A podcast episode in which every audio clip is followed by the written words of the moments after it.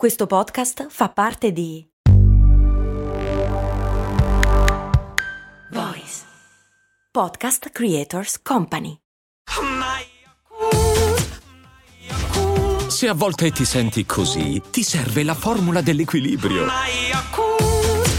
Yakult Balance, 20 miliardi di probiotici LCS più la vitamina D per ossa e muscoli. Il patron Gabriele mi chiede perché siamo stati nello spazio nel 61, sulla Luna nel 69 e dopo 40 anni ancora non siamo riusciti ad arrivare su Marte, nonostante i passi da gigante in campo scientifico e tecnologico. Beh, su Marte ci siamo arrivati, non di persona. E la risposta potrebbe essere che uno potrebbe pensare siamo stati sulla Luna, già che ci siamo, cioè abbiamo fatto 30, facciamo 31, invece sarebbe più proporzionato dire abbiamo fatto 30, facciamo 31 gigamiliardi, perché è molto diverso andare su Marte rispetto alla Luna, non un po' più lontano, non un po' più pericoloso, non un po' più caro, molto più di tutto questo. Ma andiamo per parti. Il viaggio sarebbe una totale merda, nel senso che oltre a essere molto molto lungo, giusto per darvi un'idea, la Luna è a 403.000 km dalla Terra, la mia macchina ha già fatto quasi 300.000 km, voglio dire, è una roba immaginabile. Marte è a 54,7 milioni di chilometri, molto più lontano, vuol dire che ci vogliono dei mesi, a seconda della tecnologia che usiamo. Ok, ce ne sono e ne stanno venendo fuori nuove, vengono ipotizzati nuovi propulsori, nuovi metodi per viaggiare, eccetera. Ma comunque è un viaggio molto molto lungo, mesi. E quindi la noia? No, per quello ti porti, che ne so, un sacco di podcast da ascoltare, quello passa. Più che altro è che lo spazio, inteso lo spazio molto molto lontano, non è come orbitare intorno al pianeta. Per esempio, i pochissimi esseri umani che hanno abbandonato, sono usciti dalla magnetosfera terrestre, sono quelli che hanno partecipato al programma di Apollo. Cos'è la magnetosfera? La magnetosfera è una roba che non si vede, ma che ti aiuta tantissimo, come la conoscenza. Ma meglio, perché ti salva dal vento solare e dai raggi cosmici. Cosa fanno i raggi cosmici? Non si sa bene. Di sicuro niente di bello, però, anzi, di solito molto male. Per esempio, tutti quelli che hanno partecipato alle missioni di Apollo hanno avuto una incidenza di problemi cardiovascolari gigantesca e sproporzionata rispetto a qualunque altro terrestre. E sono astronauti, eh, gente che voglio dire è abituata a avere il fisico. In più ti svacca le retine, ti svacca alcuni organi e non si capisce bene perché, però durante tutto quel periodo di mesi di viaggio da qua verso Marte saresti esposto a quella roba lì. E una volta che arrivi su Marte, anche perché la magnetosfera di Marte eh, non, non esiste, non c'è. Per cui vieni continuamente cannoneggiato dallo stesso schifo mentre resti lì. E al ritorno, insomma, non si sa bene cosa potrebbe succedere, ma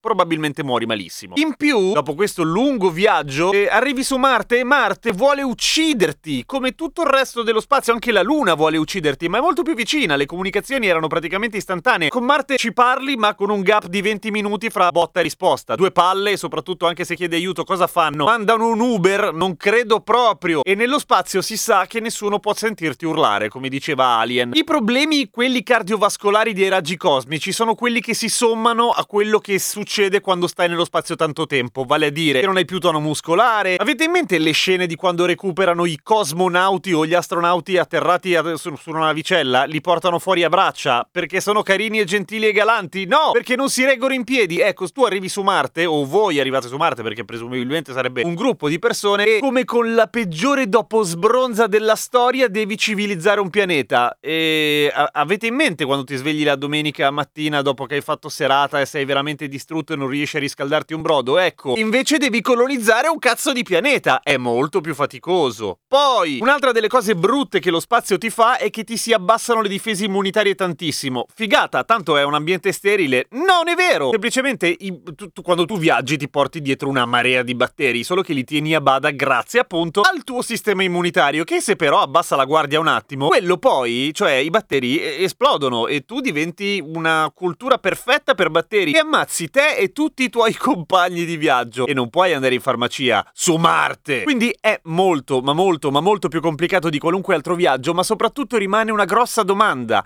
Perché uno dovrebbe farlo adesso? Ok, vengono fuori un sacco di pazzoidi ultimamente, quelli con un sacco di soldi che dicono andiamo su Marte perché Marte è fico. E siamo d'accordo, e sarebbe comunque un passo, un, secondo grosso passo per l'umanità, eccetera. Ma quando si è fatta la corsa alla Luna, l'America stava tanto, tanto, tanto facendo a chi ce l'aveva più grosso con l'Unione Sovietica, vale a dire che era molto importante da un punto di vista politico riuscire a piantare quella cazzo di bandierina stelle strisce. Adesso di Marte, bene o male, non gliene frega un cazzo a nessuno da quel punto di vista. Vista. È diventato una questione di ricchi che fanno fra di loro chi ce l'ha più lungo, ma hanno ancora tante tante cose da mettere a posto, perché per ora sarebbe un delirio. Forse sarà possibile a breve, come dicono alcuni nel 2024, altri nel 2030? Forse sì, ma sarà molto più complicato di andare sulla Luna. E poi porca vacca, abbiamo fatto due anni che non potevamo neanche andare a fare l'aperitivo, alla fine Marte può aspettare un attimo. A domani con cose molto umane!